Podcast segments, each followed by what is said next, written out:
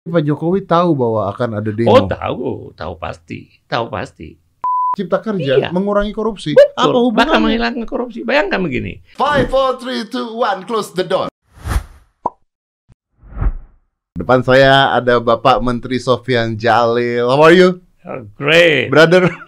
oh kan itu seumuran, Pak ya. iya, lebih kurang. Lebih keras seumuran. Saya 40 lebih. Iya sama lah Pak, kita 40 lebih juga Pak. Sama. Jadi bro aja. Bro. Pak, saya tuh kepingin banget ngundang Bapak karena banyak sekali kisah inspiratif yang bisa saya angkat dari Anda, dari brother sama juga Bro ini adalah orang pertama kali yang mencetuskan Omnibus Law Kebetulan. yang membuat demo di mana-mana, terus heboh, terus ribut, ke mana-mana. Kok bisa Bapak waktu itu mencetuskan Omnibus Law gitu Pak? Eh, Anyway sebelum Bapak jawab, buat Anda yang tidak tahu, Bapak Sofyan Jalil ini adalah Menteri Teh Botol. Siapa pun presidennya, dia menterinya. Ayo Pak, kenapa bisa ada Omnibus Law Pak? Karena saya ini mengetahui bahwa masalahnya adalah negeri ini terlalu banyak aturan. Terlalu banyak aturan. Terlalu banyak aturan. Waktu saya ada menteri di Bapenas, kita pernah menghitung ada 42 ribu peraturan di Republik ini. Yang satu sama lain bertentangan, yang satu sama lain menjegal, yang kadang-kadang menurut undang-undang ini benar, menurut undang ini tidak benar. Kita lakukan menurut undang-undang ini, tapi dipidana menurut undang ini. Itu terjadi. Itu beneran Pak? Benar, orang-orang BPN banyak masuk penjara gara-gara mensertifikatkan tanah yang tadinya itu benar semua, tapi ternyata dalam ketentuan ke- eh, kehutanan itu tanah kawasan hutan. Dan batas kawasan hutan ini adalah agak arbitrary. Padahal awalnya tidak tahu gitu. Apa tidak tahu atau karena ada perubahan kebijakan. Jadi saya itu mendapatkan ya bahkan ada orang sudah masuk penjara. Harusnya menurut undang-undang harus dipecat. Saya tidak mau pecat karena dia melaksanakan tugasnya secara benar ya kan. Tetapi karena ada peraturan yang conflicting tadi. Itu contoh berapa kecil satu ya. Jadi untuk diketahui karena begitu banyak aturan itu maka presiden siapa pun kalau tetap berjalan dengan cara yang ada tidak akan mendapatkan hasil yang berbeda. Nah ini Pak, ini saya potong ya Pak ya. saya potong ngomongin Omnibus Law, nanti saya sambung lagi. Saya sempat ngobrol dengan eh, Ketua ke- Kepala BNN, Pak Arman Devari. Saya ngobrol dengan eh, eh, eh, polisi juga, eh, beberapa polisi juga tentang eh, narkoba. Saya ngobrol dengan Pak Yasona. Mereka semua mengatakan bahwa Hmm. saya tuh nggak mau masukin orang pakai narkoba ke penjara, nggak mau. Hmm, saya. hmm, hmm. Cuman aturannya kayak begitu Itu katanya. betul, Saya tuh nggak mau penjara tuh penuh, udah nggak manusiawi. Itu katanya Pak Yasona loh. betul, Tapi aturannya begitu. Nah, betul. kal- kalau misalnya begitu Pak, artinya seorang presiden Iya. ketika mau menjalankan sesuatu Hmm. untuk rakyatnya, Iya, nggak bisa juga dong. betul. Dia mati juga kena aturan-aturan yang dibuat oleh undang-undang dong. Betul, itulah sumber masalah kenapa kita perlu omnibus law. Oh, Saya bukan itu nambah aturan Pak Omnibus Law. Pak? Bukan, Oh, justru satu peraturan undang-undang sekarang ini meluruskan, membereskan, mensinkronkan 79 undang-undang. Jadi 79 undang-undang saling bertentangan ini Heeh. kita bereskan dengan sebuah omnibus law. Jadi secara filosofi, Dedi, kalau presiden dipilih oleh rakyat, kenapa? Karena presiden berjanji akan melakukan A, B, C, D. Janji, janji nih. Janjinya. Ah. Tetapi kenyataannya begitu presiden dipilih dan terpilih, presiden nggak bisa melaksanakan janji itu karena terlalu banyak undang-undang yang dibikin eh, ya sejak apa namanya yang dibikin eh, di masa lalu Hmm. karena dulu eh, banyak masalah lah ya Hmm. yang eh, apa namanya karena pendekatan sangat sektoral undang-undang dibikin oleh menteri kehutanan dimenteri oleh menteri ini menteri itu gitu menteri ATR yang sangat berpikir sektoral benar menurut saya tapi kalau berhadapan dengan yang lain menjadi tidak benar akibatnya presiden itu ibaratnya presiden ini katakanlah seperti kapal mau masuk pelabuhan Hmm. di muka pelabuhan penuh dengan ranjau Hmm. sehingga kalau kapal itu masuk Salah itu manuver. bah- salah manuver udah ya seperti saya bilang orang BPN tadi yang salah sedikit masuk Nah, penjara berarti Bapak mengakui bahwa banyak banyak juga orang-orang di penjara sebenarnya nggak salah. cuman kena bukan kena, cuman Karena aturannya. karena aturannya Betul. begitu. Padahal dia bukan orang jahat. Betul. Itu terjadi. Itu terjadi. Karena ada orang yang melakukan sesuatu dengan itikat baik, gitu kan. Tetapi kemudian karena definisi kerugian negara yang sangat loose, yang sangat ini, akhirnya dihukum. Banyak kejadian. Orang BPN beberapa orang masuk penjara yang menurut saya tidak bersalah. Nah, jadi kembali ke Dan nggak bisa dibantu itu, Pak. Karena begini, Karena aturan nggak bisa dibantu juga karena ada undang-undangnya gitu ya. ada undang-undangnya. Wah ribet tinggal di Indonesia, Pak. Makanya, oleh sebab itu Presiden mendapatkan ide bahwa ini harus kita selesaikan.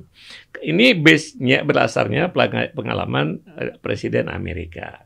Begitu Amerika, Presiden itu adalah kepala eksekutif, Iya. ya, kepala pemerintahan. Dia janji sesuatu karena, karena janji itu maka dia dipilih. Maka begitu dia pi- dipilih, maka ma- dia membuat omnibus law, executive order untuk melaksanakan janjinya. Ada aturan-aturan yang bertentangan itu dia kesampingkan gitu loh. Dimungkinkan di kita di selama ini itu tidak dilaksanakan. Maka omnibus law adalah untuk dalam rangka melempangkan, membereskan ya undang-undang yang bertentangan tadi supaya tujuan bisa tercapai. Tapi kan itu tidak menjawab bahwa presiden akhirnya memiliki kekuatan untuk menjalankan sesuatu yang bertentangan dengan undang-undang omnibus law ini, Pak. Enggak, makanya undang-undang harus kita ubah dengan undang-undang. Jadi omnibus law ada sebuah undang-undang untuk mengubah undang-undang yang bertentangan tadi Bukan hanya cipta kerja. dalam bidang cipta kerja. 79 undang-undang yang mempengaruhi pencipta lapangan kerja. Ya, tapi, tapi kalau kalau Pak Sofian Jalil mengatakan begitu, artinya ini masalahnya bukan hanya di cipta kerja. Betul. Nanti akan diperlukan barangkali omnibus law yang lain. Iya dong. Betul. Logikanya gitu dong. Betul. Omnibus. ITE. Betul. Yang bertentangan yang seperti itu, kenapa terjadinya pertentangan tadi? Karena selama ini undang-undang dibikin oleh pemerintah. Siapa pemerintah? Menteri, ya kan? Mm-mm. Eh, kemudian dengan DPR itu menjadi undang-undang. Kurangnya koordinasi dalam waktu proses pembuatan undang-undang. Sehingga benar dalam perspektif ini menjadi tidak benar dalam perspektif ini misalnya. Itu itu sumber masalah. Kembali cerita Pak Arman Depari tadi. Itu di Aceh ada pengalaman bagus. Di Aceh mereka bikin perda ya, peraturan daerah di Aceh karena istimewa. Maka ada 27 kejahatan kecil Mm-mm. yang tidak boleh ditanganin oleh kepolisian dan kejaksaan. Harus diselesaikan oleh masyarakat dengan kearifan lokal, dengan adat. Itu penjara di sana itu berkurang rata-rata mungkin setengah. Loh, iya Pak, orang pakai narkoba sama orang korupsi lebih kesian yang narkoba penjuranya hukumnya, Pak. Ya, terutama pengguna oleh sebab itu saya sepakat. Itu ada dalam konsep hukum disebut dengan restoratif justice. Ya, Jadi yang harus dihukum adalah yang kriminal, oke. bukan yang korban. Kalau ke pemakai narkoba adalah korban. Kalau ITE gimana, Pak? ITE saya pernah pernah Menteri Agraria, eh, Menteri Agraria, Menteri Kominfo, ya itu ITE banyak juga aturan-aturan yang harus disinkronkan, Hmm. ya kan. Nah ini tentu saya tidak akan bisa bicara ini karena lebih kewenangan pada Menteri Kominfo. Tapi, tapi Bapak mengerti kan, kadang-kadang nih kita ngobrol begini nih, Pak. Hmm. Kita ngobrol begini, Pak. Bisa kena ITE loh, Pak. Sebenarnya undang-undang ITE itu eh, undang-undang ITE ya, Ya. undang ITE itu tujuannya adalah bagaimana menciptakan media sosial itu yang bersih. Ya kan. Mana bisa. Nah itu yang jadi masalah Tidak berhasil. karena begini. Berhasil. Jadi ya Simon Weil, Simon Oke. Weil seorang filosofi Prancis mengatakan ya bahwa media itu ada food for the soul. Ya, media food for the soul. Kalau misalnya koran kita baca itu ada food for the soul. Informasi yang Dedi sampaikan ini food for the soul. Kalau informasi yang disampaikan penuh dengan racun itu menjadi poison for the soul Yes. eh, program Anda ditonton oleh 10 juta orang. Kalau yang Anda sampaikan sesuatu yang baik, sesuai dengan fakta, sesuai dengan kebenaran, Anda mencerahkan 10 juta orang itu. Tapi kalau yang Anda sampai dengan fitnah, itu Anda memberikan poison kepada 10 juta orang. I understand, but the thing is uh, sangat sulit untuk membedakan antara fitnah dan kritik. Nah, Nah, nah kalau itu sepakat saya. Kalau kritik itu ada hak warga negara. oke. Kalau Bapak ngikutin kasusnya Jering nggak kemarin? Jering yang, yang di Bali nggak ikut. nggak ikut. Oke, Nggak. yang dia ngomongin bahwa eh, ID ini kacung WHO di penjara, Pak. Oh, oke. Saya nggak bisa nggak bisa karena nggak ngikutin. Karena nggak ngikutin ya, Pak ya. Iya, iya. Oke, tapi tapi kita tahu bahwa kasus itu ada. Nah, kalau kayak pembakaran eh eh, demo kan pembakaran halte tuh. Kemarin ada pembakaran halte ya. Iya. Itu masuknya apa? Restoratif justice? Kalau itu saya pikir sih, kenapa ini yang sedihnya di Indonesia. Di Korea ya akhir-akhir ini terutama misalnya setelah eh, Olimpiade di Korea itu Oh, oke. eh, ya berapa juta orang masuk turun ke jalan, tidak ada satu pohon taman pun yang rusak. Bah, Kalau Anda bicara begitu, Pak, artinya memang manusia-manusianya dong atau ada didomplengi. Barangkali orang mengatakan pendompleng gitu loh. itu di Korea, Pak ya. Iya, jadi di Indonesia juga kita bisa ajarkan masyarakat bahwa mengekspresikan ketidakpuasan, ketidaksetujuan Boleh. boleh, tapi bukan cara anarkis. Yang jadi masalah anarkis ini apakah pendompleng atau attitude masyarakat kita yang harus kita Nah, educate. no, do you believe kalau itu attitude masyarakat? Karena karena begini, eh, Bapak lihat deh, eh, kalau orang ngata-ngatain orang itu, saya tuh kemarin juga ngecekin Instagramnya Ibu Puan Maharani. Wah itu yang ngata-ngatain beliau luar biasa. Dan ngata-ngata ini maksudnya, kok saya waktu itu diajarkannya orang Indonesia nggak gitu ya Iya. kalau ngomong ya. Iya, Saya saya belajarnya gitu, iya. nggak setuju boleh. Iya. Maksudnya gini, kalau saya bilang, eh, maaf saya tidak suka dengan Ibu Puan Maharani, Anda ini ngaco ketika bicara, itu masih boleh Iya, gitu menurut iya, saya. iya, iya. Ini Pak ngatainnya Iya, iya, iya. kelewatan Pak. Iya, iya, iya. Udah bawa-bawa, Macam-macam lah. iyalah gitu Pak. Segala sumpah serapah. Iya, anak dibawa, keluarga dibawa. Nah, apakah orang Indonesia aslinya seperti itu? Itu yang jadi masalah. Barangkali orang Indonesia terlalu banyak kemakan oleh racun for the soul tadi. Poison for the soul yang membuat orang Indonesia originally ada orang-orang baik yang menghormati orang tua kalau ketemu orang tua dicium. Hmm. Tetapi kemudian karena itu begitu banyak poison yang beredar Hmm. ya yang kemudian meracuni orang. Saya termasuk orang yang sangat konsen terhadap itu. Kami bikin yayasan pendidikan karakter. Ya, kita ingin mengubah sistem bagaimana mendidik anak. Yeah, but, but you cannot get all of them, bro. Ya, tapi eventually pendidikan itu adalah cara yang paling mengubah orang. Paling mudah. Atau mungkin masyarakat eh, emosi marah, mereka lapar, kena PSBB, mereka nggak bisa ngapa-ngapain, dan mereka merasa bahwa baik-baik nggak didengar. Itu Kamisan 13 tahun di DPR nggak didengerin kan? Ya. Lebih baik destroying something and then you listen. I mean, if you make a noise, you li they gonna listen to you gitu kan? Tapi no, gini, ada orang mengatakan bahwa ekspresi itu mencerminkan bangsa itu. Nah ya. itu, Ah, itu, itu yang tidak boleh. itu. Bagaimana kita kalau dalam agama mengatakan ya, ajaklah ke jalan yang benar dengan cara yang baik dan dengan hikmah Ya. ya. Jadi anggota DPR atau apa kita boleh kritik tapi gunakanlah dengan bahasa yang baik. Itu kan cermin bangsa gitu. You know what? This is the first time I'm talking to you and I'm re- already like you. Terima kasih. Karena eh, Bapak pintar sekali, wawasan Anda tuh luar biasa loh Pak. Jadi ketika saya ngobrol sama Bapak nih, enak banget kayaknya ngobrol sama Bapak nih.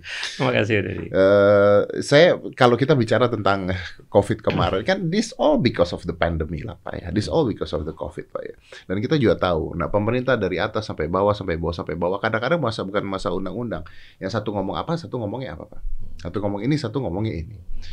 Sampai kemarin Pak Terawan ditaruh kursi kosong di tempatnya Najwa karena karena memang polemiknya terjadi. Ya. Terus kemarin juga, nih nggak tahu nih, ntar saya ngomong saya disalahin nih. Mohon maaf dulu ya, ini disclaimer ya. Saya tuh sempet ngomong kayak eh konspirasinya COVID. Saya sempat ngomong. Dan ada orang bilang, jangan ngomongin konspirasi COVID. Tapi kemarin, saya, saya tetap ngomong, tapi kemarin saya kok yakin gitu. Ada banyak orang yang misalnya meninggal belum tentu COVID gitu loh. Terus Pak Muldoko kemarin ngomong. Jadi ketika Pak Muldoko ngomong, yes ada yang ngomong gitu kan. Banyak orang yang share ide Anda, tetapi kan mainstreamnya sekarang WHO dan lainnya menjadi mainstreaming, Ya. ya kan? Orang-orang yang tidak berpikir seperti itu. Yang ekstrim, yang di luar mainstream banyak yang berpendapat seperti uh, apa Dedi. Bahkan WHO sekarang ini mengatakan Anti lockdown, anti lockdown. lockdown. Oh, Ya gimana kan? tuh? Ya. Kemarin lockdown, sekarang jangan lockdown. Ya, itulah. Jadi namanya dalam iklim demokrasi Ber- itu berubah terus, Pak ya. semua ideas itu bisa diekspres, ya Ya. kan? Tapi kok Pak Muldoko berani pada saat itu ngomong, saya sempat ngobrol sama Pak Muldoko, tapi belum kejadian nih. Maksudnya ini rumah sakit mungkin aja nih Pak ada yang ada yang apa tidak meninggal karena COVID lalu di COVID kan dapat duit kan Pak?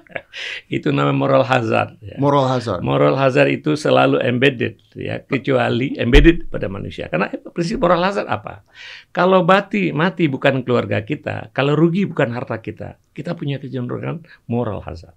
Apalagi kalau ada insentif, ya kan? Insentif itu yang mendekatkan moral hazard. Maka insentif itu atau hukum itu harus. Pertama moral hazard bisa dicegah kalau orang punya etika yang sangat tinggi. Ya. Itu pada in, inner. Tapi that's inner kan. That's, Ya, that's- inner. Ya, ya, ya. Tetapi by and large secara umum you manusia itu law. harus dengan law. Law inilah yang mencegah orang moral hazard. Kalau Dedi melakukan sesuatu yang merugikan orang lain, you harus accountable for it. Itu tujuan supaya jangan terjadi moral hazard. Tentang ITE tadi, orang yang memfitnah itu harus dihukum. Karena apa? tidak ada pekerjaan yang tidak accountable. Hmm. Ya kan? Tidak boleh orang lempar batu sembunyi ya, tangan, nggak ya, boleh. ya, ya, ya, ya. Ah. Jadi lakukan sesuatu maka kita harus accountable for it. Hmm, hmm. Nah, oleh sebab itu dalam konteks ini begitu ada ruang diberikan begitu rupa, ada COVID mungkin dengan standar yang tidak ini, kemudian terjadi moral hazard itu bisa jadi terjadi. So it is possible kan Pak? It is possible. It Ya. is possible. Iya. Tetapi kan ini kan pandangan-pandangan yang saya ceritakan bahwa mainstreamin dunia sekarang, seluruh dunia mengatakan bahwa kita harus prevent untuk COVID standar eh, apa namanya. Karena bagaimanapun pandemi adalah pandemi. Yes, pandemi adalah pandemi, tapi the fear monger everywhere is too much. I think uh, for me personally ya Pak ya. Makanya saya bilang, yuk kita promoin hidup sehat, uh, matahari, Ya. matahari gimana di rumah aja. Saya setuju sekali dengan Dedi. Saya setuju sekali. Saya kalau jalan pulang itu biasa jalan kaki. Ya, Nah. jalan kaki itu. Karena 30 menit kita terekspos dengan matahari sama dengan minum vitamin D Vitamin D. 10 ribu Betul. IEU. Dan saya yakin ada penelitian juga dan saya percaya itu bahwa orang-orang yang terkena itu kurang vitamin D juga katanya, katanya. Tapi I believe in that. Ya. gitu. Kalau saya percaya itu. Maka ada orang mengatakan bahwa COVID itu sangat eh, prone terhadap orang-orang yang kerja dalam ruangan seperti kita ini. Betul makanya orang klaster kantoran jadi kena.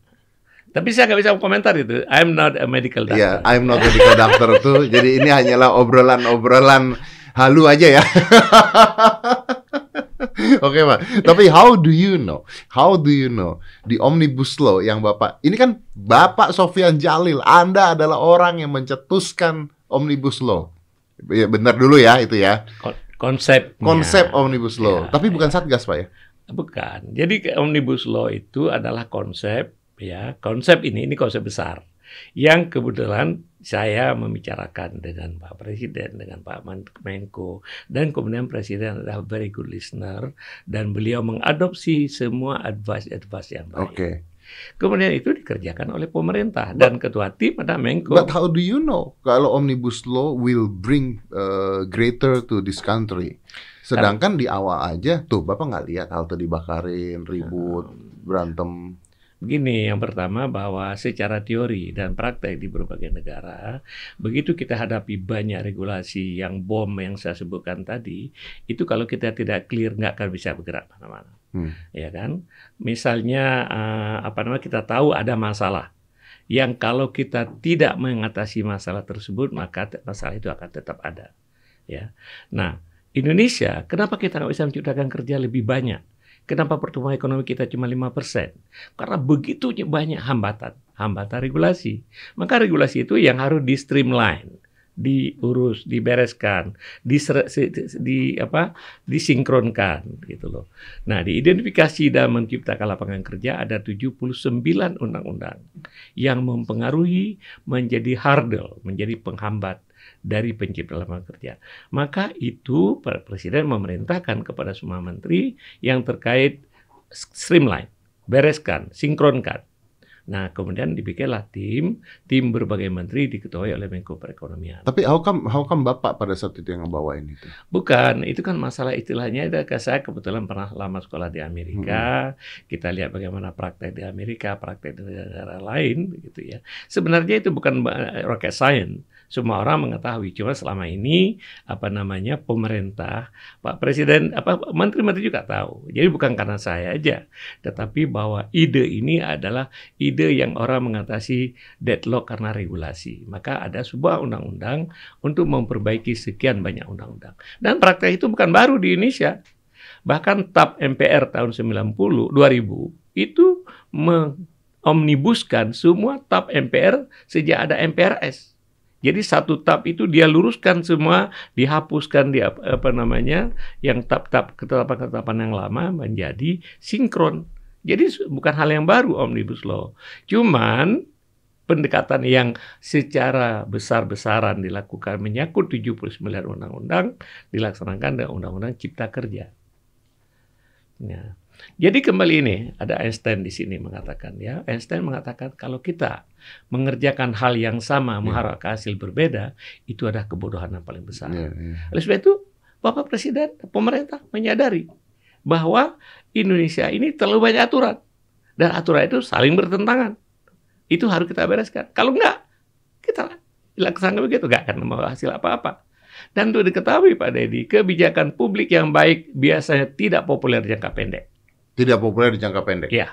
Kenapa bisa tidak? Kenapa bisa? Ini kan dua hal yang berbeda. Kebijakan yang baik tidak populer. Bukankah logika analogi berpikir kebijakan yang baik harusnya populer? Bukan. Atau salah menyampaikannya, Pak? Itu salah satu. Salah okay, satu salah okay, menyampaikan. Okay.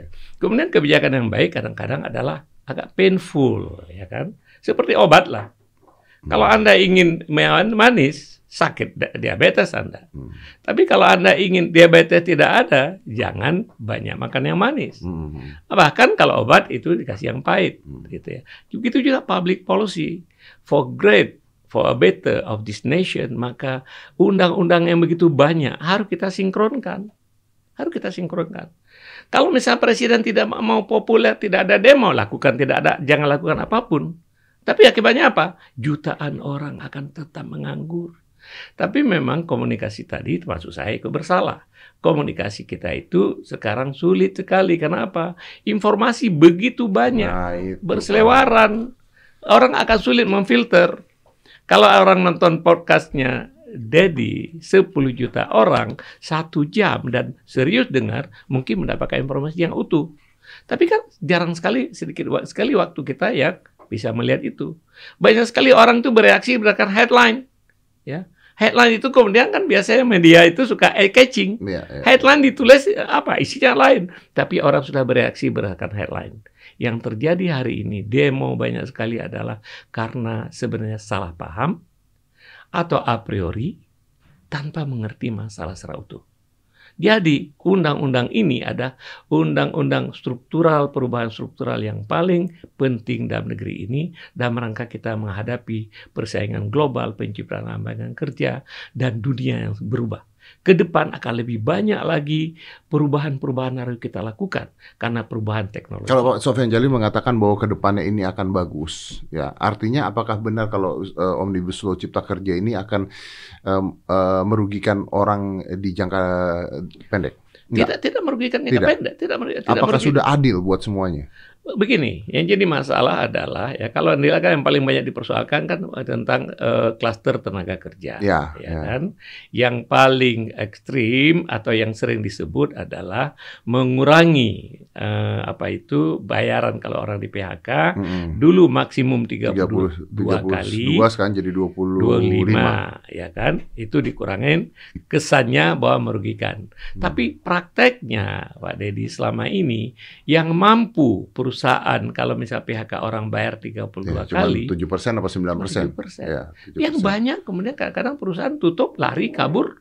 Ya udah hilang aja ya. selesai aja. Oleh sebab itu presiden ingin memberikan sesuatu yang reasonable ya. Hmm. nah bahkan kemudian presiden eh, pemerintah juga menambahkan di situ dari 25 kali itu pemerintah akan tambah akan eh, tanggung 9 kali lewat asuransi. Hmm. jadi supaya perusahaan di Indonesia nggak tertakut dengan momok bahwa nanti dia tidak mampu membayar kalau PHK. PHK itu bukan kadang karena perusahaan mau, tapi karena perubahan teknologi, karena persaingan global dan lain-lain. Sir, you have, you have a very good communication skill. Why don't you ada di Satgas Omnibus Law? Saya itu bagian dari Kasatgas Omnibus Law, Pak Deddy. Loh, Bapak tuh Satgas Omnibus Law. Iya, saya kan menteri menteri yang terkait. Bahkan di bidang saya ada empat klaster yang terkait di Kementerian ATR BPN. Masalah tata ruang, masalah pengadaan tanah untuk kepentingan publik, masalah bank tanah, masalah eh, apa satu lagi eh, klasternya masalah eh, eh, apa namanya fasilitas untuk ek- kawasan ekonomi. Oke. Itu Menteri ATR salah satu yang bertanggung jawab. Kita harus menyiapkan ada lima rancangan peraturan pemerintah untuk melaksanakan omnibus law itu. Oke, dan eh, saya baca ini ya, jadi eh, beliau ini dulu itu eh, penyerahan tanah atau gimana Pak? Itu dulu berapa ratus ribu setelah Pak Jokowi minta target Anda 5 juta. Itu target sertifikat. Tadi sertifikat- sertifikat dulu tuh berapa? 700 900 ribu. 900 ribu per Terus tahun. dia diminta oleh Pak Jokowi untuk 5 juta. Terus lebih ternyata dapatnya ya. Ya, Diminta lagi naik untuk 7 juta. 7 juta, lebih Kita naiknya. capai 9 juta. C- Capai 9 juta. Terus-terusan. Target 9 juta. Kita berhasil deliver 11 juta. Nah, 2020 nggak bisa karena, karena ada COVID dan sebagainya. dana, ya. Tapi yang menarik dari sana, eh, Pak Sofian sendiri tadi mengatakan ke saya, nggak tahu nih, boleh nggak kok di sini diomongin, mengatakan ke saya bahwa di dalam itu sendiri ternyata banyak kecurangan-kecurangan juga katanya, Pak. Dibilang apa itu? Di dalam maksudnya urusan sertifikat dan sebagainya. Oh begini, ya jadi masalah adalah ya kan ini ada tugas itu juga tugas omnibus law. Omnibus law itu tujuannya ada untuk mengurangi korupsi. Jadi misalnya Gimana caranya omnibus? Omnibus- Omnibus law cipta kerja. Iya, Cipta kerja Iya. mengurangi korupsi. betul. Apa Bahkan hubungannya? menghilangkan korupsi. Bayangkan begini, dulu orang minta izin harus datang ketemu sekian banyak orang, meja kan. Oh ya, ya, ya UMKM Dengan sekarang. UMKM dimudahkan, kooperasi dimudahkan. Kemudian yang kedua adalah izin berbasis online. Ya, Omnibus Law kemudian memerintahkan kita bikin rencana detail tata ruang. Sehingga kalau Dedi mau invest di Surabaya, lihat ya detail tata ruang itu yang kita masuk dalam eh, i- eh, Gistaru. Geoinformation System Tata Ruang yang dikelola oleh Kementerian ATR BPN. Anda mau invest di mana? Anda udah ada di ini, Hmm. ya kan? Tinggal datang ke BKPM minta izin. Tidak perlu lagi ketemu orang. Tadi izin-izin yang begitu banyak, permit yang begitu banyak. Semakin banyak ketemu orang, semakin Eh, Sebenarnya memang diberikan jalan untuk korup artinya ya. karena karena eh, lininya jadi banyak banget untuk me- mendapatkan sesuatu kan itu loh masalah yang kita Hmm. lihatkan presiden menyadari bahwa ini harus diadres, harus kita bereskan, ya kan? Dan itu adalah praktek yang umum. Reformasi birokrasi salah satu program utama Presiden Jokowi. Kenapa inti, reformasi birokrasi? Supaya birokrasi yang melayani. Maka beliau perkenakan DILAN, digital melayani. Jadi kalau nanti dengan digital orang tidak perlu lagi ketemu orang. Di kantor kami telah memperkenalkan empat layanan digital. Pengecekan tanah, kemudian hak tanggungan, roya, dan zona nilai tanah. Dengan ini kita masukkan ke sistem online, 40% antrian di kantor BPN berkurang. Begitu udah digital ini nggak ada lagi bayar yang resmi, masyarakat mau bayar yang resmi. Dan kemudian bagaimana dampaknya kepada birokrasi? Kalau misal pelayanan publik sudah lebih baik, pemerintah bisa chart lebih baik, dan kemudian kesejahteraan bir- birokrasi menjadi lebih baik. Wah, ya ya ya Pak, Bapak tuh kan jadi menteri udah lama nih Pak ya. Menteri udah kayaknya ini saya saya tuh saya tuh eh, apa ya? Menteri Komunikasi BUMN, Perencanaan Pembangunan, Menko Perekonomian, nah, saat ini Menteri Agraria. Saya mau nanya sesuatu yang jawabnya susah Pak. Bekerja di sebuah pemerintahan sekian lama Pak. Dengan ada contoh-contoh koruptor-koruptor yang korupsi dan sebagainya. Bapak jadi menteri udah semua menteri nih Pak kayaknya Pak ya. Apa pun presidennya Anda menterinya. Ada nggak sih Pak dalam pikiran atau gangguan yang membuat Bapak, wah gue bisa korup nih. Temptation manusia itu selalu ada. Tetapi saya punya prinsip dalam hidup ini. Pertama adalah background saya sendiri. Ya, saya ini sangat bersyukur lahir di Indonesia. Ayah saya tukang pangkas. Ya, ya, Ibu saya ya, buta betul. huruf. Saya sekolah agama. Pernah kerja di pabrik karet. Nah, tetapi kemudian karena negeri ini, karena ridho Tuhan, saya bisa sekolah ke Amerika dan jadi menteri. Nikmat Tuhan mana lagi yang engkau dustakan? Oleh sebab itu, time to pay back. Dan alhamdulillah saya tahun 2009 tidak jadi menteri, saya ke pergi ke private sector, jadi komisaris di mana-mana, jadi advisor di mana-mana. Dalam lima tahun saya bisa financial independent. Ah, ah, ah, Jadi akhirnya Anda merasa bahwa sudah cukup ya. Dan Sudah cukup. bukan hanya sudah cukup, waktunya memberi gitu ya. Dan itu harusnya warga negara ya. Kita semua adalah ya ini kan pilihan. Pekerjaan ini kan pilihan, ya Hmm. kan? Saya alhamdulillah menjadi menteri, bukan menterinya, tapi apa nilai tambah yang bisa dilakukan?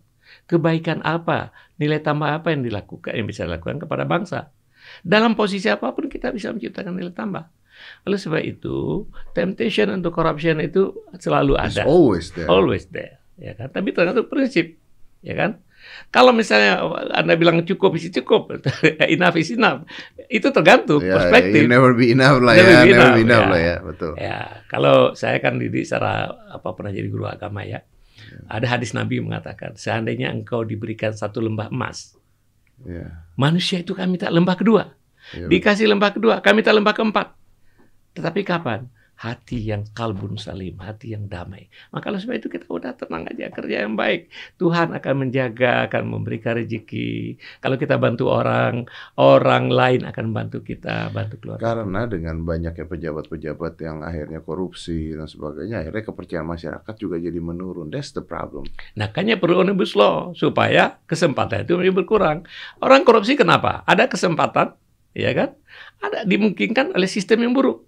Omnibus law ingin memperbaiki sistem. Bapak tadi membicarakan tentang agama. Nah. Di agama diajarkan. Iya. Karena Bapak pernah menjadi guru agama. Betul ya Pak? ya? Iya. Nanti netizen akan ngomong, bukankah dulu pernah ada menteri agama juga korupsi Pak? Ya, gitu. Bener nggak sih? Bener kan? Oke. Gini, Bener kan dia ya? Ntar gue ngomong salah lagi. ada di eh, agama itu sebenarnya kan bagaimana membuat manusia menjadi manusia Betul. lebih baik gitu loh. Jadi artinya apa Pak? Artinya bagaimana kita menjadikan hidup kita menjadi a better human being itu esensi dari agama. Uh, uh, Nah, kemarin apa eh, Syekh siapa Ali Jaber Syekh Ali Jaber ke sini. Akhlak, Inti kita agama bicara tentang akhlak. Betul. Inti agama daripada akhlak. Hadis Nabi mengatakan, aku diutus tidak lain kecuali menyempurnakan akhlak manusia. Hmm. That is the essence. And you agree with that ya? I do agree with that. Nah, jadi kalau Anda ceritakan eh, apa namanya, kan akhlak itulah yang menjadi mendrive kita melakukan sesuatu. Ya, kalau akhlak yang yang itu tadi misalnya moral hazard bisa dikurangi dan lain-lain. Oke. Gimana caranya Anda, Pak? Anda ini, menarik kalau saya ngeliatin Pak Sofian Jalil nih, bro. Eh, dulu kecilnya jualan telur ya? Telur bebek, Bebek. telur bebek. Ayah tukang pangkas. Tapi sekolah di Amerika. Nah, ini yang pertama. Saya bersyukur. Jangan-jangan korupsi. Negeri ini terbaik kepada saya. Tuhan terbaik kepada kita ini semua. How Negeri. is possible? How Jadi is begini possible? ceritanya. Yang pertama adalah saya bersyukur lahir di Indonesia. Ah, Indonesia you can be whatever you want to be. Saya dalam karir saya yang umur saya sekarang 40 lebih. Tidak pernah orang bertanyakan siapa kamu. Tapi what can you do? Ya kan? hmm. Itu yang pertama. Kalau saya lahir di negara lain rasanya sangat sulit naik tangga sosial ini. Kemudian yang kedua, kenapa saya bisa sekolah ke Amerika? Semua beasiswa. Jadi saya singkat cerita eh, umur 23 saya ke Jakarta setelah jadi guru agama saya kerja di pabrik karet kerja di pabrik karet pergi ke Jakarta sampai di Jakarta itu nggak ada tempat tinggal tidur di masjid Hmm. maka teman-teman dulu manggil saya James kesannya bahasa Inggris James penjaga masjid Oh, betul. kemudian dapat kerja di Kejaksaan Agung ya sebagai pegawai kecil Dapat kerja di Kejaksaan Agung. ya sebagai pembina rohani karena background Oh, saya karena uh, aga- karena agama. Iya. Ya, ya, ya, ya. Kemudian umur 25 saya bisa masuk Fakultas Hukum UI, sekolah sore, sekolah malam. Nah, sekolah malam masuk kuliah jam 4 sampai jam 9. Sambil kerja pagi. Selesai sekolah sarjana hukum, saya kemudian udah menikah. Istri saya bilang kamu keluar aja di kejaksaan karena kalau kamu kerja di kejaksaan istri saya jadi jurusan di PB waktu itu Hmm. kita akan pisah-pisah katanya nggak bisa ikut kamu kata saya jurusan IPB sebagai suami-suami taat istri Tahan istri. taat taat taat boleh, takut boleh kan? Saya kan saya keluar, keluar itu kemudian cari kerja, dapat kerja di lembaga penelitian. Dua tahun kemudian di lembaga penelitian dapat beasiswa dari lembaga penelitian itu sekolah ke Amerika. Enam setengah tahun saya di Amerika dapat dua master dan satu doktor. Nah, di Indonesia ini dimungkinkan. Orang seperti saya ini banyak sekali di Republik ini. Ya, karena itu kan kita bangsa miskin nih, ya kan? Nah, itu yang kita harus syukurin. Maka ini harus kita jaga betul. Di Indonesia yang seperti ini, yang tidak mempersoalkan latar belakangmu. Itu mungkin dulu kali Pak. Kalau sekarang katanya ada orang ngomong masuk kerja aja harus nyogok Pak. No, no, no, no. Sekarang nggak bisa. Mungkin ya Anda mendengar beberapa waktu yang lalu. Sekarang ujian pegawai negeri itu lebih sulit daripada ujian di di perusahaan mana pun. Transparan. Itu juga bagian dari digital, Digital melayani. itu ya. Iya. Ah, Oke, mengurangi hal-hal tersebut intinya ya. Sekarang kalau ujian pegawai negeri, jadi kita ikut seribu orang, begitu habis ujian langsung keluar angka dari nomor satu sampai nomor seribu. Akan diambil berapa begitu untuk tes berikutnya. Pak, boleh nggak saya saya potong nggak ada nggak ada hubungannya sama sekali? Boleh nggak saya Silakan. tanya? Nggak ada hubungannya sama sekali. Silakan. Bapak kan menteri Pak ya? Ya. Menteri, eh, nggak mungkin ada menteri miskin tuh nggak mungkin lah ya. Iya, iya, Udah namanya menteri. Ya, ya. Kenapa jam tangan Bapak jam tangan murah Pak? Jam tangan kan fungsi aja. Lah, Ya tapi kan biasanya kan biasanya kan orang pakai Rolex, pakai apa gitu Pak. Ini Nah. kenapa jam tangan Anda digital aja gitu nggak ada apa-apanya gitu Pak? Siapa dengan jamnya? Iya Pak? memang, Jadi- tapi tapi kenapa? Ini bukan pencitraan kan Pak? bukan, bukan, bukan, bukan. Pikir- Itu jam ini ada pertama ini kalau ja- jalan saya itu bisa tahu berapa Itu, langkah, oke. heartbeat. Nanti Anda kalau meeting-meeting nggak dilihat, ini kok jamnya jam tangan plastik gini gitu. gini kan ini Bener kan? Eh, Saya dari tadi lihat, ini jam tangan. bukan masalah masalah ada uang atau tidak ya kan uang nggak bunyi ya kan Iya. Nah, tapi kalau untuk uang pejabat peja- kekayaan pejabat ada di LHKPN Oh, Iya iya iya iya. Eh, saya cuma agak, sedikit ke ini bahwa LHKPN tidak menanyakan berapa pajak dibayar harusnya berapa pajak dibayar sekalian Harusnya ya. ya saya bisa dalam hal itu ya kan Oh, saya bisa tunjukkan berapa pajak berarti ada yang nggak bisa dong. nggak tahu Oh nggak tahu. Jadi kembali ke jam ini masalah pilihan aja Masalah pilihan gimana? Pilihan Anda banyak kok. Iya. Kan siapa memilih ini saya nggak terima. saya nggak terima. Saya nggak terima, Pak. Ada yang protes nggak? Selain saya. Eh, enggak, enggak. Jadi apa namanya begini ya. Karena Mungkin eh, ada stages. Ya. Oh, I see. Ada I stages, know it is. ya. Please, please explain me that. ya.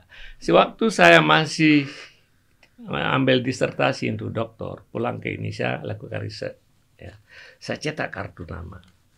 Sofian Ajalil SH ME MELD PhD candidate. Because you want to prove, you want to prove. That's right. You want to show the proof. That's right. Iya, betul. Iya. Saya Hari ini saya nggak pakai gelar apa pun lagi karena mungkin saya sudah apa namanya. Because- Jadi begitu juga misalnya jam itu sebenarnya mungkin stage aja lah.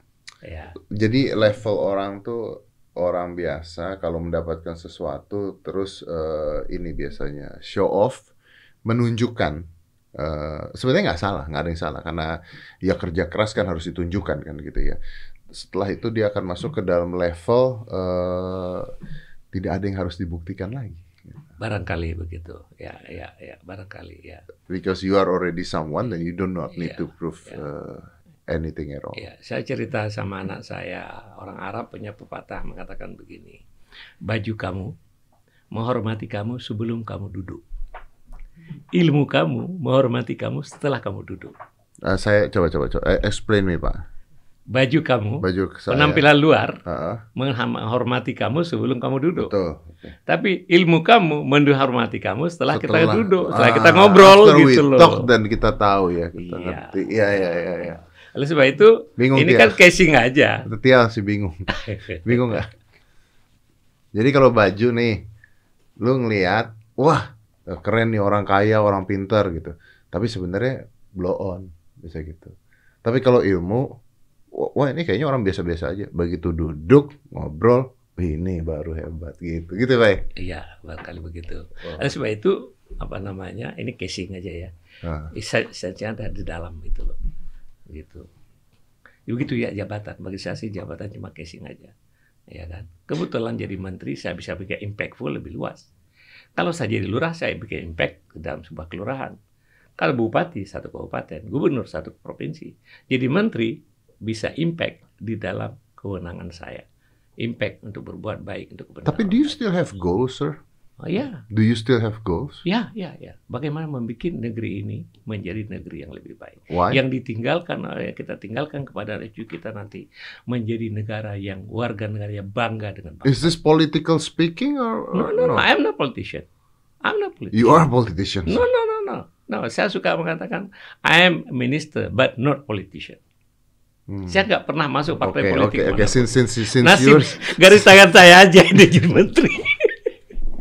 since you are saying that ya, nah ini mengintrik uh, pertanyaan. Since you're saying that, apa bedanya you're a, a minister tapi you're not politician? What what, what makes difference?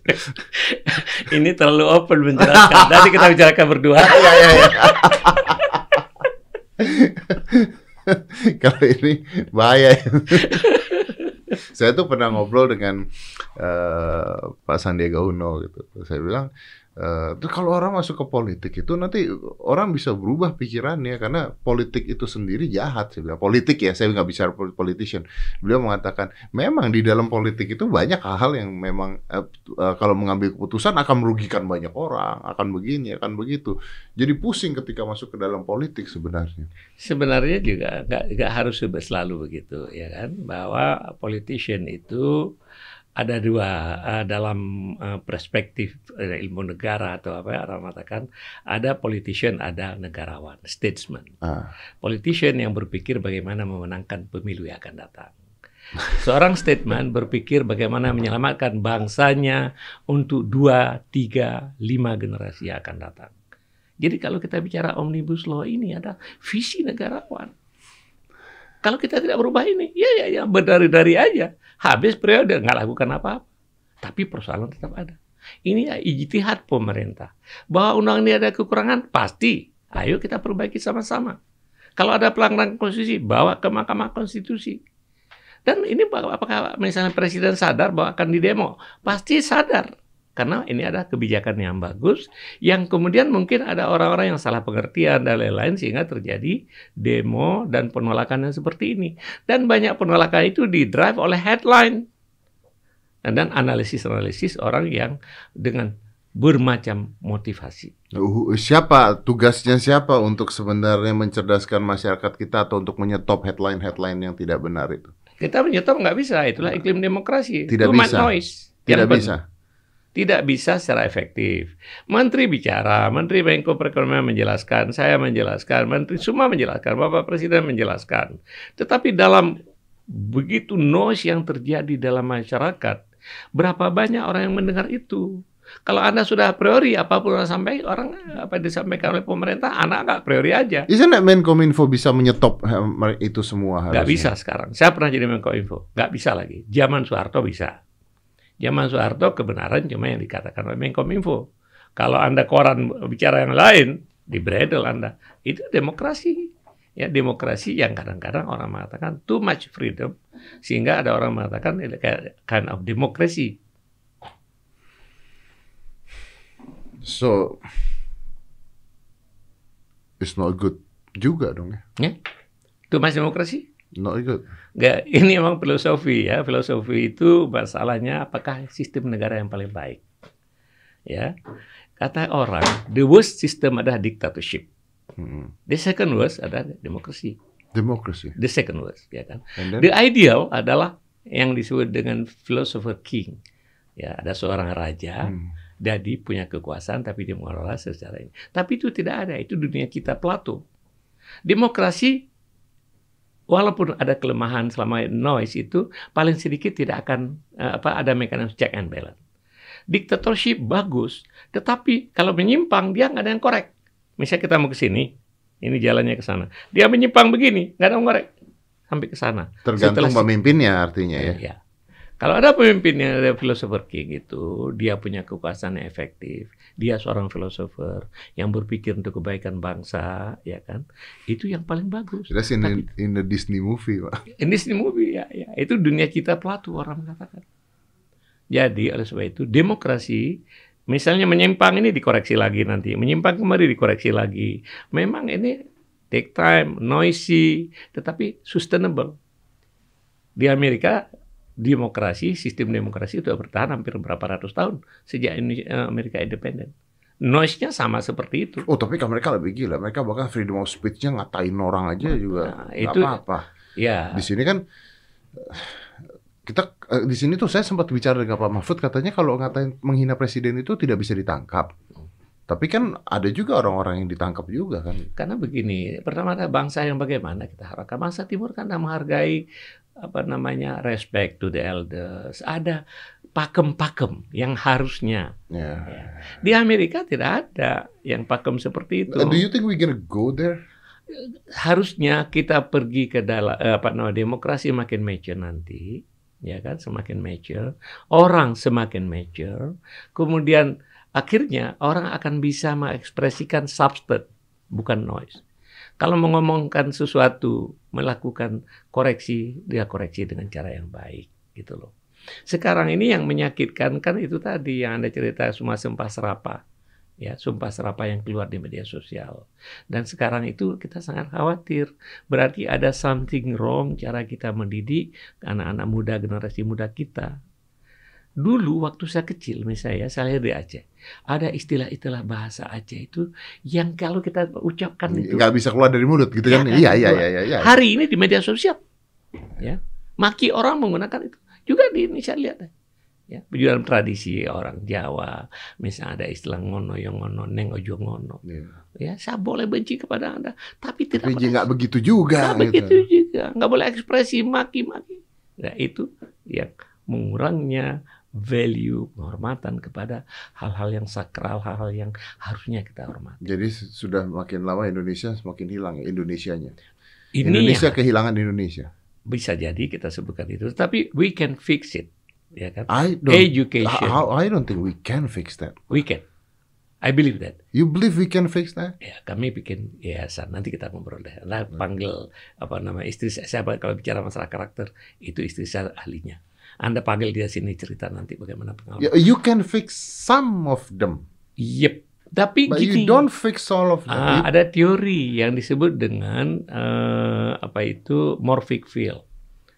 Morphic field adalah kalau Anda pergi ke Singapura langsung berubah perangai Anda ya. Iya, iya, iya. Kenapa? Karena orang mayoritas di Singapura sudah tercipta sebuah morphic field yang seperti itu. No, no, no, no, no, no, because they they they strict with the law and the law That's really right, doing that's it. right, that's right, that's right. That's why I mean morphic field. Nanti ya itu ada cerita di Jepang ada pulau kosong.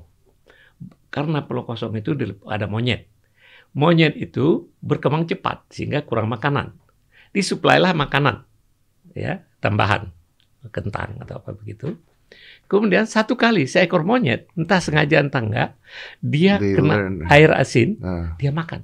Begitu dia makan, terasa enak. Semua monyet berikutnya, suplai berikutnya melakukan hal yang sama. Yang menarik, Eh, you know Di that- pulau yang do you know berbeda. that ada di pulau yang ber I understand di pulau yang berbeda yang bahkan tidak pernah bertemu Betul. dengan monyet itu bisa tiba-tiba melakukan hal yang sama. betul. What is that? Karena morphic field tadi sudah ditangkap oleh frekuensi.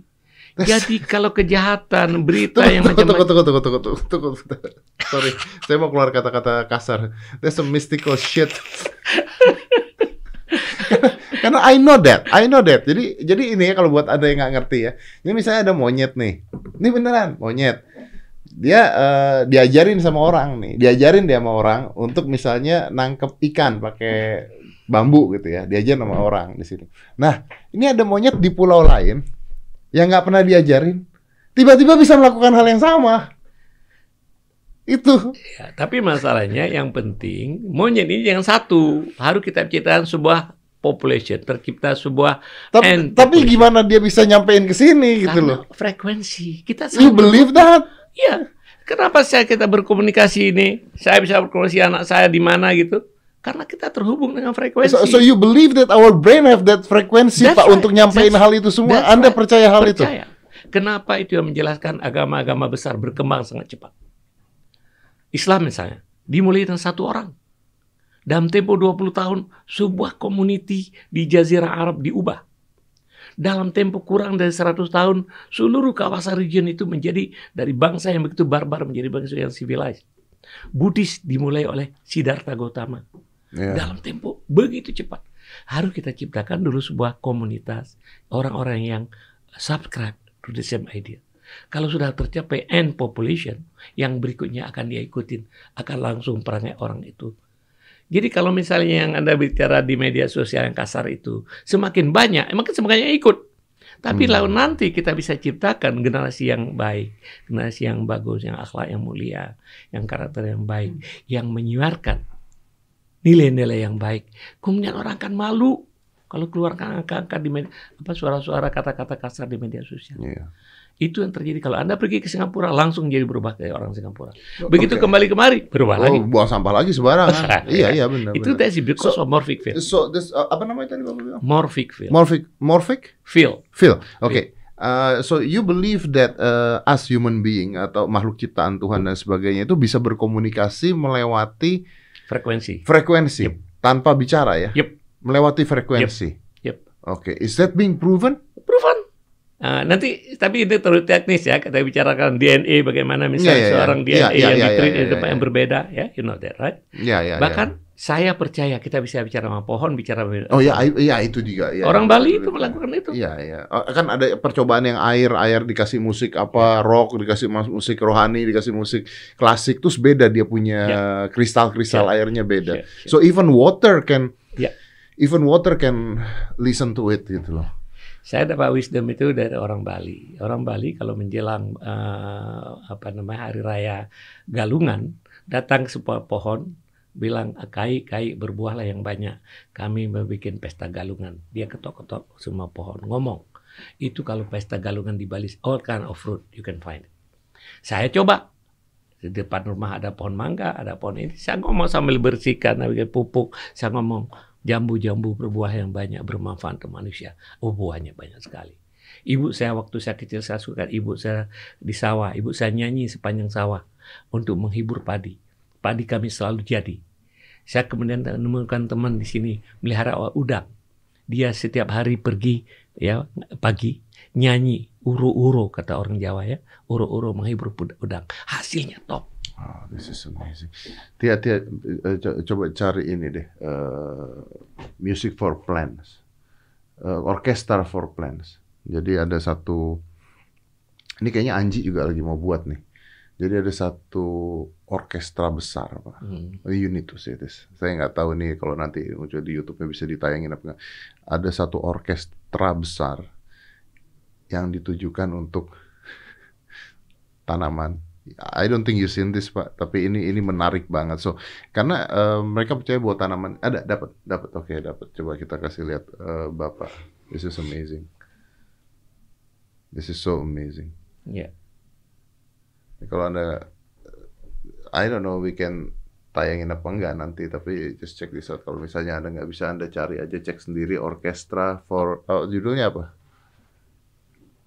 Barcelona Opera reopens with performance for more than 2,000 potted plants. Oke, coba, can we play that?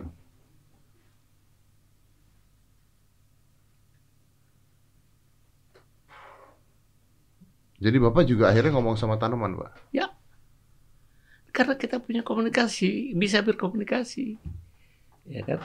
Kan hakikatnya apa ya? Anda belajar misalnya apa? Hakikat kita kan ini ada semua adalah molekul-molekul dan yang apa namanya. Nah, jadi bisa pengaruh otak ini luar biasa, bisa mempengaruhi berkomunikasi. Ya, itu yang disebut dengan frekuensi. Mungkin saya cari di sini bentar, pak. Oke. Apa namanya? Morphic field.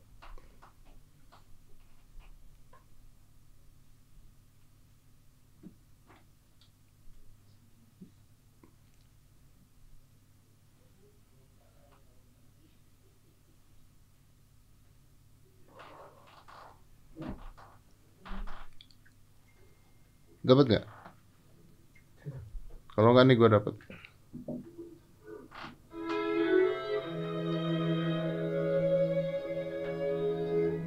Itu something went wrong ya.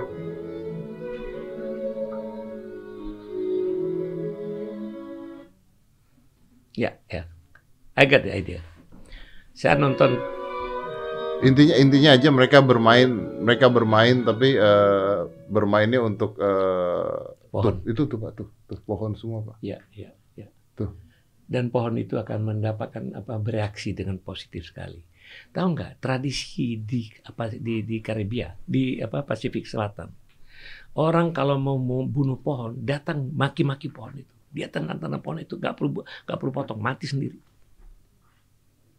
Jadi kalau kita abuse anak kita ya itu penting sekali bagi pendidikan.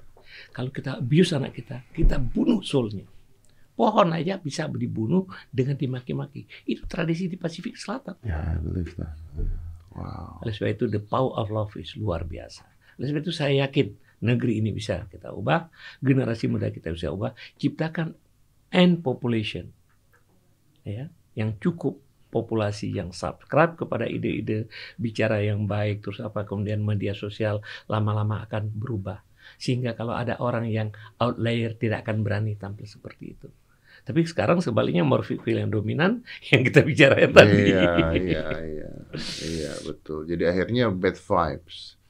Bad vibes. Karena orang baca komen orang jelek aja akhirnya kita kepikiran terus kasih kita bad vibes. ya, Dan ya, ketika kita bad vibes ya itu mungkin akhirnya terus kita juga mau mau melakukan hal yang sama juga. ya, ya. Dan sebenarnya yang bahaya ini bukan kita Pak, generasi baby Z ini yang ke depan-depan ini gitu. Ini yang bahaya. Ya, ya oleh sebab itu dalam konteks undang-undang ITE, kenapa kita harus perangin fitnah, hoax? Ya walaupun sulit sekali hoax sekarang dengan post truth. Post truth sekarang kita nggak tahu benar yang benar nggak benar lagi. Iya, makanya. Kalau ada sesuatu viral it dianggap kebenaran. Tidak penting kebenaran lagi. Itu digunakan dalam kampanye yang disebut dengan apa namanya Rus- eh, Russian apa? Ya, I, I mean, uh, the lies if you tell it big and all all the time is become the truth kan. Oleh sebab itu itu yang harus kita ini. Kenapa? It become food for the soul or poison for the soul. Semakin banyak yang negatif kita sebarkan di ruang publik akan meracuni dosa kita kepada sekian banyak generasi muda. Oleh sebab itu apa yang kita sampaikan ini tidak ada yang lepas. Maka dalam agama mengatakan tidak pikiran pun itu ada bentuknya. Yang nggak punya bentuk cuma Tuhan. Oleh sebab itu niat baik dan niat jahat itu akan ada bentuknya. Maka sering-seringlah bicara yang baik, sering-seringlah berniat yang baik. Niat jahat itu punya formnya. Secara sufi mengatakan bahkan niat jahat pun tidak boleh. Maka Kak Esa senang sekali.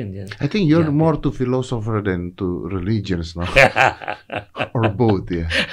Or both ya. Saya ke Amerika ikut sufi. Ya. Sufi tasawuf. Sufi kalau di Jawa Barat itunya suka fijit. Ya. tapi tapi maybe that's why uh, Bapak selalu jadi menteri terus ya Pak ya. Karena Bapak ngasih vibe vibe akhirnya mau nggak mau mereka oh eh, setiap kali mau milih menteri ingat Bapak ingat Bapak ya. Enggak, garis tangan aja. Garis tangan. Garis tangan. Doa ibu saya garis tangan. Oke. Dan beruntung lahir di Indonesia. Oke. Pak, you're very inspiring. Eh, jujur aja, saya masih banyak banget yang saya pengen ngobrolin sama Bapak. But I know your time also. Dan kayaknya kita udah sejam lebih juga. Oh, ya? Padahal, iya, padahal belum. Udah berapa lama kita ngobrol?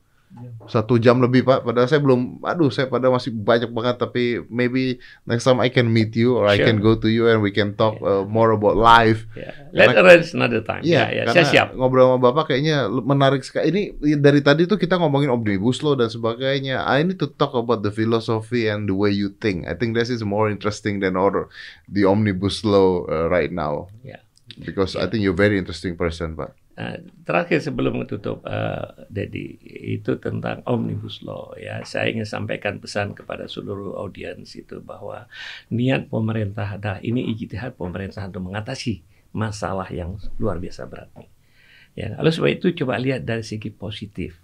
Ada undang-undang kelemahan iya, tapi jangan gara-gara ini kemudian kita Ya, dibesarkan yang ya, ya, tapi kan begitu Pak. Kalau misalnya ada kebaikan seribu, ada kesalahan satu ya, kesalahan satu itu kan SJW nanti apa, nanti SJW ngebelain ini pemerintah nanti ah udahlah itu memang mereka ya bicara bicara aja tapi mereka kadang-kadang baca juga enggak sebenarnya gitu Pak. Udah zamannya sekarang udah gitu ya. Tadi kita bilang Pak yang tadi kita bilang. Tapi itu ya, mungkin memberikan pemerintah waktu untuk menunjukkan itikat eh, niat baiknya karena tadi eh, Pak Sofian Jalil mengatakan bahwa memang ini pil pahit. Memang pil pahit dan pil pahit biasanya ditelan ya untuk untuk ke depannya gitu. Dan ada kelemahannya memang pasti ada gitu ya. Yang pil pahit itu pun sebenarnya persepsi pil pahit. Karena kalau kita lihat misalnya siapa yang dirugikan? Ya. Kalau dirugikan misalnya tadi kalau sebelumnya banyak sekali kesempatan untuk terjadi abuse, hmm. sekarang dibereskan. Hmm. Ya, orang-orang yang menggunakan yang bisa ini memang dirugikan hmm. gitu misalnya. Kalau tadi semua orang harus berhadapan untuk minta izin, sekarang izin dipermudah itu apa ya tapi kan itu untuk kebaikan bersama ya kan tentang serikat tentang lapangan kerja eh, apa namanya eh, serikat pekerja atau uh, yang yang yang protes sebenarnya harus dilihat dalam perspektif yang lebih luas. Pemerintah bukan melihat yang sudah bekerja, yang tidak bekerja itu harus kita pikirkan.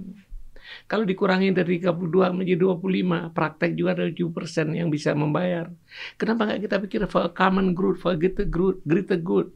Sekian puluh juta orang. Kalau iklim investasi di Indonesia bagus, investor akan datang, maka kita itu semua akan bisa terserap di Malaysia sekarang mereka kekurangan tenaga kerja. Thailand kekurangan tenaga kerja. Malaysia 2 juta lebih orang kita harus kerja di Malaysia. Tapi it's okay.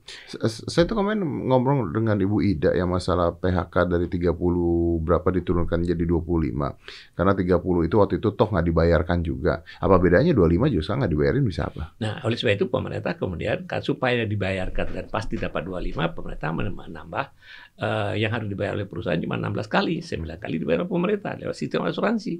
Itu untuk memberikan jaminan. Pemerintah tahu bagaimanapun ya kan tenaga kerja kita untuk apa sih negara ini? Kan untuk kesejahteraan bersama, kesejahteraan masyarakat. Lalu pemerintah sangat peduli dengan serikat pekerja dengan dengan tenaga kerja ini. Bukan aja yang sudah bekerja, yang puluhan juta orang yang belum bekerja. Belum lagi kita bicarakan dengan sektor informal yang terpaksa. Belum lagi kita bicarakan orang yang under uh, apa namanya under employment. Hmm. Jadi kerjanya mencari definisi definisi definisi tenaga kerja kan sangat loose. Kalau misalnya 8 jam bekerja sebulan misalnya dianggap bekerja. Padahal itu kan mereka itu nanti jadi banyak sekali tantangan. Oleh sebab itu kalau misalnya ini yang sedihnya kan anak-anak SMK, anak-anak itu yang demo terhadap undang-undang ini. Padahal undang ini didesain supaya mereka bisa dapat lapangan kerja. Betapa pekerjaan itu ada sebuah kehormatan bagi manusia. Pengangguran adalah sebuah nista yang menjurus orang kepada kemiskinan. Memerangi kemiskinan itu adalah tugas kita semua. Perintah Tuhan perintah Tuhan mengurangi kemiskinan. Kemiskinan yang paling bagus adalah ciptakan lapangan kerja, memerangi kemiskinan. Berikan lapangan kerja, bukan berikan uang. Karena berikan uang itu membuat orang dependen. Hmm. Ya. Oleh sebab itu ini yang ingin diselesaikan oleh pemerintah. Ya, tapi banyak orang karena salah paham tadi. Ini yang dikerjakan oleh pemerintah kalau menciptakan lapangan kerja dalam Islam dia katakan, tahukah kamu orang yang mendustai agama? Ya? Yaitu salah satu di antara orang yang tidak menyuruh orang lain memberikan yang tidak memberikan makan orang miskin. Karena orang miskin memberikan pekerjaan sama dengan memberikan makan orang miskin. Ya, ya. Dan sistemik sekali. Dan sebab itu undang-undang ini sangat mulia. Dan sebab itu ada teman-teman yang kirim ke saya, dia bilang, Pak Sofian, agak Pak Sofian, dia ribut di mana-mana. Yeah. Agar perkara apa namanya omnibus law bukan, bukan. Tapi inilah kebijakan yang baik. Cuman pemerintah yang punya kepedulian yang besar terhadap masa depan bangsa mau mengambil kebijakan ini. Kalau pemerintah nggak mau, kalau presiden mau diam-diam aja, sebentar lagi selesai lima tahun lagi selesai beliau. Tapi persoalan nggak pernah selesai. Jadi mana pilih mana? Mau menari-nari gitu 10 5 tahun dua satu periode selesai. Ya kan? Nggak masalah tetap di sana. Eh urusan berikutnya. Maka saya Jadi Pak Jokowi tahu bahwa akan ada demo. Oh tahu, tahu pasti, tahu pasti. Tetapi kemudian, kemudian apakah kemudian demo karena kesalahpahaman ini kita harus mundur? Kita jelaskan terus Maka saya senang sekali kalau besok Anda datang lagi kita jelaskan ini saya mau supaya lebih banyak orang mendengar, lebih banyak orang yang mengerti bagaimana masalah yang sebenarnya. Oke. Oke, Pak Sofian Jalil luar biasa. keren banget, Anda keren banget. Thank you for coming, Pak. Terima My kasih pleasure. banyak. Eh, kita harusnya punya tambahan banyak waktu nih abis ini. Nanti kita janjian lagi, Pak ya. It's a kasih. pleasure. I, need, Sure. I, I, I'm gonna ask for your phone number after this. Sure, sure, sure. Thank you, sir. Let's close this. Five, four, three, two, one. Close the door.